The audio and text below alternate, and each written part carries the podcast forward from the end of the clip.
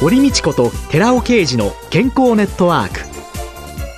この番組は毎週医療や美容サプリメントにまつわる科学などの専門家をお招きして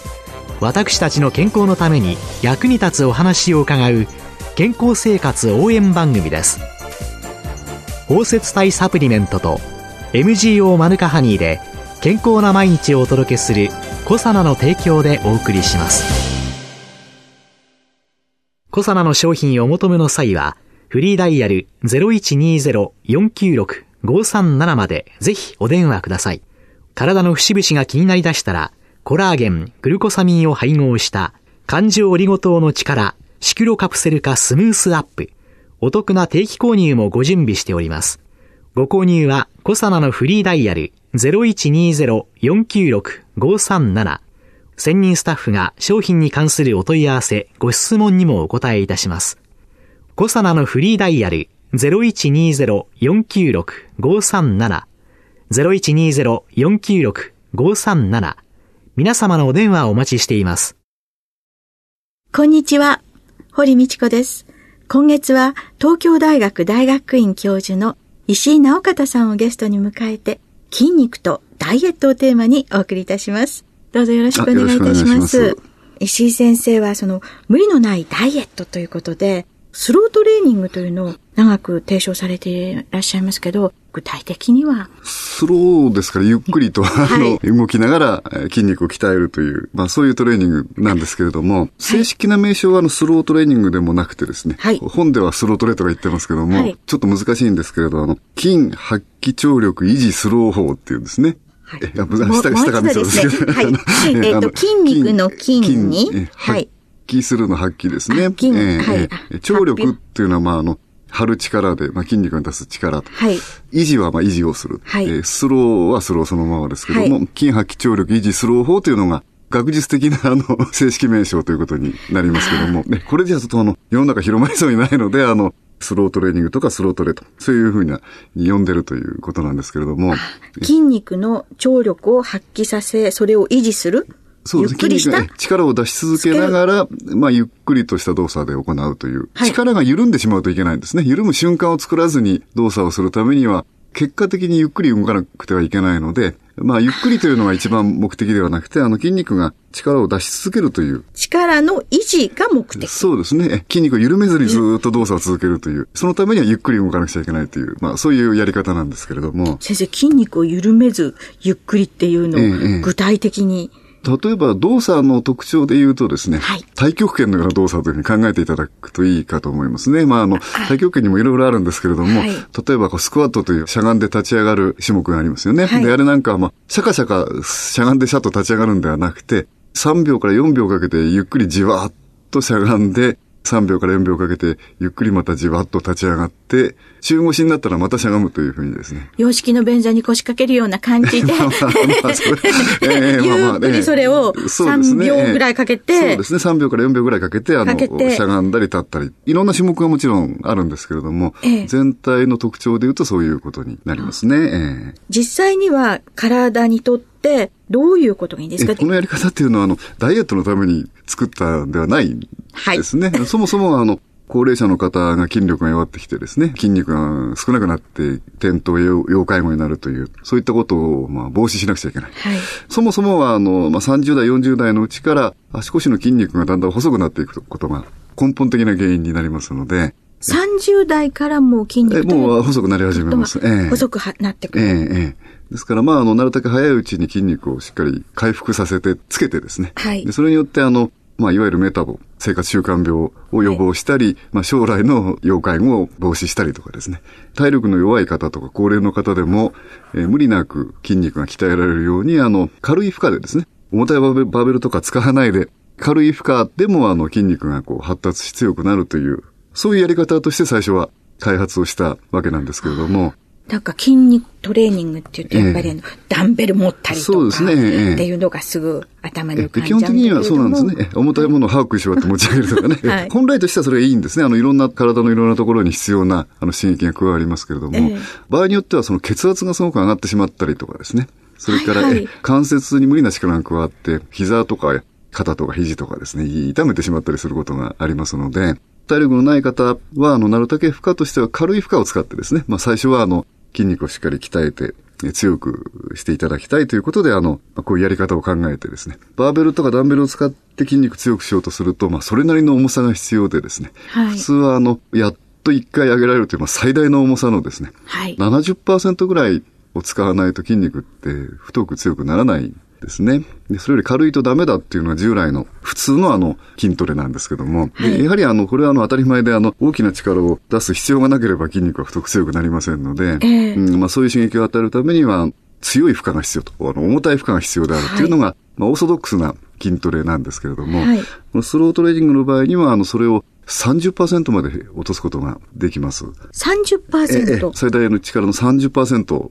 ぐらいの負荷でも。でも筋肉が太くなって、ね、筋肉が太くなって強くなるということがもうあの、実験で実証されていますので、ですからまああの、そういう意味ではあの、余分な負担を、まあ、体にかけずに、まあ、しっかりと鍛えたい筋肉を強化してくれるという、そういうトレーニングなわけですね。じゃあ、その筋肉がその最大の力の70%、えー、それを鍛えるために、まあ、ダンベルだとか重い負荷をかけてたんだけれども、それが30%ぐらいでも、えー、30%まで落としても大丈夫、落としても大丈夫だというのが分かってきた。えーはい、先ほどその筋力をつけるっていうことは、えー、転倒防止であったりとか、はい、いわゆる生活習慣病の予防とか、はい、要介護への予防、はい、介護予防というのにつながっていく。それとともに生活習慣病の予防、メダボの予防ってなると、やっぱり女性はダイエットっていうのに。ね、ところがね、最初はもうそういうことで、あの、高齢の方でもね、筋肉がつきますよと。えー、で最近では、あの、糖尿病の患者さんでもですね、はい、筋肉がついて状態が良くなるような、そういう結果も出つつあるのかな。今、まあ、まさにやってるところなんですけども。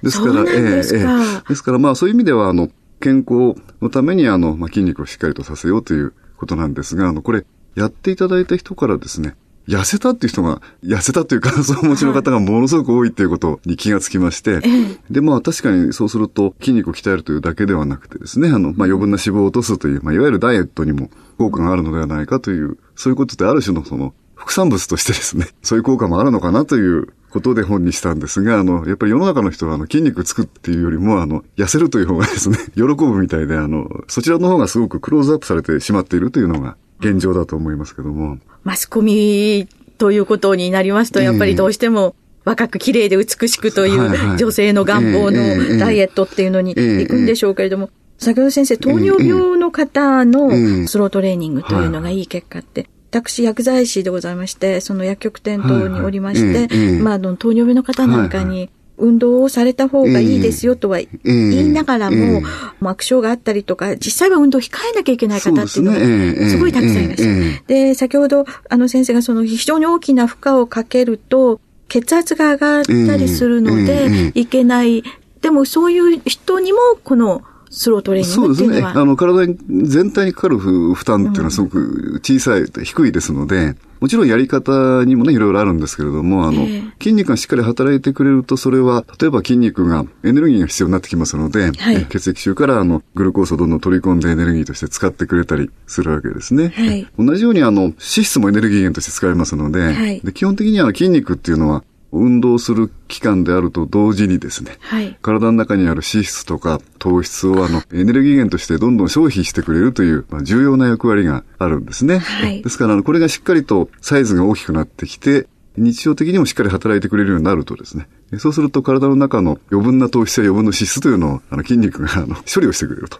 そういう効果が期待できるわけです。何もしてない時も筋肉はあの体温を作ってるわけですね。で、そのためにエネルギーを消費していますし、筋肉そのものっていうのは、あの、普通にしてるときにね、すごくあの、エネルギーを消費するというものではないんですよ。それはね、あの、1グラムあたりとかですね。ええ、組織の重さあたりで考えれば、それはあの肝臓とか腎臓とか脳の神経とかですね、そういったものの方がずっとエネルギー消費するんですが、ええ、実は筋肉っていうのはあの絶対量が多いんですね。体の中の量がすごい多い。若くてよく運動されているような男性の方ですと、体重の4割以上筋肉なんですね。と絶対量として、まあ、20kg、25kg という量になりますので、全体としてはものすごい量になるわけです。ですからそれがあの、基本的に減ってきてしまったりですね、えー、普段怠けてしまってあまりこう動かなくなったりすると、エネルギー消費量徐々に減ってきてしまうわけですね。で、その余ったエネルギーがあの、脂肪になって、あの体にこう溜まってくると。まあそういうふうに考えられるわけです。先生、あの30代ぐらいからその筋肉ってだんだん減ってきますよって、えー、さっき教えていただいたんですけれども、はいこれって大体どのくらい減っていくものなんですか？えっとですね、あの、加齢に伴って減りやすい筋肉とですね、まあ、そうでもないのとあるんですね。年取ると減っていく筋肉と。えーえー、でそれはあの、足腰の筋肉です。太ももとお尻と、それから体幹という、まあ、いわゆるお腹、背中の部分ですね。この部分っていうのはあの、減りやすい。で、腕とかですね、そのあたりっていうのはむしろ上肢は減りにくいですね。特にあの、その足腰の筋肉で言うと、まあ30歳過ぎから緩やかにこう減り始めてですね。はい。速度で言うと1歳年を取ると、だいたい0.5から1%ぐらいずつ減っていきます。1年で0.5から1%ぐらい。ですからまあ10年で5から10%というぐらいですね。1割減っちゃう。ええ。5%から10%。ええ、あの太ももの筋肉などは、それが例えば30歳から80歳まで50年続くと、大体半分ぐらいになるわけですね。半分になっ半分になっちゃいます。これは、スロートレーニングをしていたら、ええ、この減り方というのは、減らせるものあ、それもちろんあの筋肉はね、90歳を超えてもトレーニングすれば太くなりますので。90歳超えても、えトレーニングすれば筋肉は、太くなりますね。えええちゃんと鍛えてあげれば反応してくれるという、まあそういう性質は、まあかなり年をとっても残っていますので、完全にね、その、90歳の時に20歳ぐらいの 筋肉ってのは、それは厳しいかもしれませんけども、大体ね、あの、定期的にこういったあの筋肉を鍛えていらっしゃる高齢の方で、70歳ぐらいの方でもですね、大体その足の筋肉の量という観点で言うと、あの、特に運動しない20時代の方と遜色ないぐらいには維持できますね。で、何もやってないと半分になってしまって、その30から80までの間に2本あった足が1本になるぐらいの、そういう換算になるわけですけども、ちゃんと鍛える。2本あった足の1本っていう表現は、そうですね。まあ80歳の方っていうのは、つまり、二十歳代、三十代の頃に比べるとですね、えー、まあ、一本の足で生活してるみたいなもんですね。筋力という観点で言うとですね。その分、あの、日常生活大変だったりとか。それは転倒しますよね。そうですね。鍛えれば大丈夫だっていうのは分かったんですけど、じゃあ、休んじゃってたら？寝てたら、ええ、寝たきりだ寝たきりだともう筋肉の減り方っていうのはですね、とてつもなく早い。です。えっ、ー、と、1歳で、えっ、ー、と、0.5から1%って言いましたけど、はい、寝たきりだとですね、あの、1日で0.5%ぐらい。い、1日で1年分減っちゃうんですか？まあ、まあ、2日、2日で1%ぐらいと考えるとね、まあ、どちらかというと2日筋肉動かさないと1歳分としとっちゃいますよぐらいの言い方でいいと思いますね。動かないで寝たきり。えー、そんなにすごいんですか？じゃあ、その寝たきりの方でも、やっぱり動かせるものは、ベッドの上でも動かしてた方がいいんですか、ねはい、転倒されて、はい、で、まあ、過料が必要でね、その寝たきりの生活をしばらく続けると。で、その間に、あの、どんどん筋力がまたさらに落ちてしまいますので、えー、そうすると、やはりそこから、あの、スタートしてね、その、また、あの、立ち上がれるようになるまでってすごく大変なんですよね。筋肉動かせるようになったら、もうあの、それ以上落とさないようにですね、軽い負荷でもいいですから、筋肉をしっかり維持するようになった。あるいはもう積極的に少しこう、強くするような運動ができれば理想的ですね。30%ぐらいの負荷でもいいということであれば、はいえー次週以降、スロートレーニングの具体的なものをお伺いしていきたいというふうに思ってるんですけれども、はいはい、ダイエットということに感じると、じゃあ、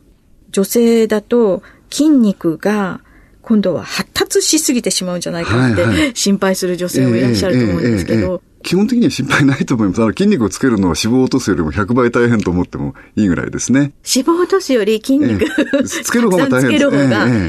100倍大変。そうですね。はい。そうすると、そんなにもなりませんよと。ムキムキマンにはで、ねで、まあ、基本的にあの、しっかりと足腰の筋肉がついてくると、まあ女性の場合には、どちらかというとあの、バレエダンサーのような体型に近づくと考えていただいた方がいいと思いますね。あら。背筋もシャンと伸びて。そうですね。姿勢もすごく良くなりますしね。ねじゃあ、来週は、はい、そのあたりを教えていただきたいと思います。はい、今週のゲストは、東京大学大学院教授の石井直方さんでした。来週もよろしくお願いいたします。お願いします。続いて、寺尾刑事の研究者コラムのコーナーです。お話は、小佐野社長の寺尾刑事さんです。こんにちは、寺尾啓二です。今週はなぜ女性は男性よりも長生きかということをテーマにしてお話ししたいと思います。まあ2011年のデータが私持ってるんですけども、日本人の平均寿命は女性は85.9歳、男性は79.44歳、世界のトップレベルは維持しているわけなんですけども、不思議なのは、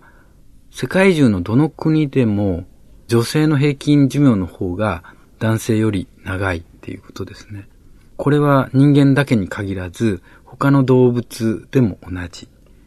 オスとメス、メスの方が長生きする。なぜなんでしょうかっていうことなんですけども、マウスの実験によりますと、オスのミトコンドリア DNA はメスに比べて4倍も酸化されているっていうことが確認されている。酸化されるっていうのは、ヒドロキシラジカルとかで活性酸素が DNA を傷つける非常に難しい言葉がポンポンポンと出てきましたけども、そのミトコンドリア DNA ってなんだ？ということとか、DNA を傷つけるっていうような、そういった部分のことのお話につながってきます。で、ミトコンドリアっていうのはエネルギーを作る工場だってよく言われますけども、そのミトコンドリアエネルギーを作るときに活性酸素がボコボコ発生しているんですね。で、自分でミトコンドリアの中でエネルギーを作る。その時に発生している活性酸素でミトコンドリア自身は DNA が傷つけられているということなんですけども、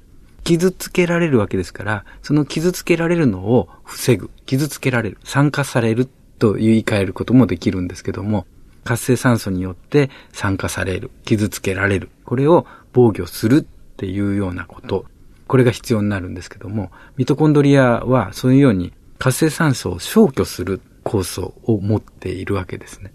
で、酵素であったり、その酵素を使ってできる抗酸化物質もありまして、還元型グルタチオンなんかはそのような物質なんですけども、面白いことにそのような活性酸素を消去する酵素の割合がメスの方が2倍たくさん持っている。で、グルタチオンみたいな抗酸化物質もメスの方が2倍たくさん持っているわけです。だから女性の方が抗酸化力がもともと体の中に備わっているわけですよね。なぜそのような女性の方は抗酸化力が備わっているのか。その謎を解く鍵っていうのは実は女性ホルモン、エストロゲンにあることが分かっているわけです。エストロゲンによってですね、実際に活性酸素を消去する酵素であるとかグルタチエンを多めに作るようなシステムが備わっているということです。お話は小佐野社長の寺尾啓二さんでした。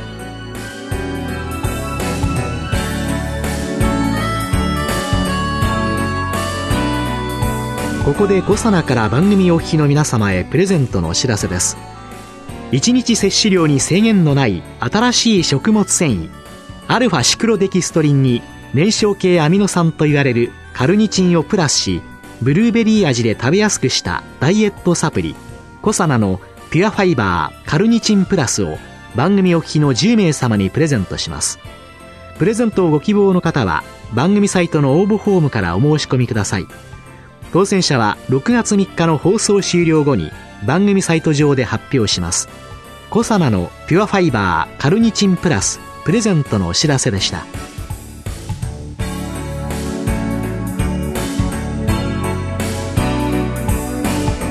堀道子と寺尾啓二の健康ネットワークこの番組は包摂体サプリメントと MGO マヌカハニーで健康な毎日をお届けする「コサナの提供」でお送りしました。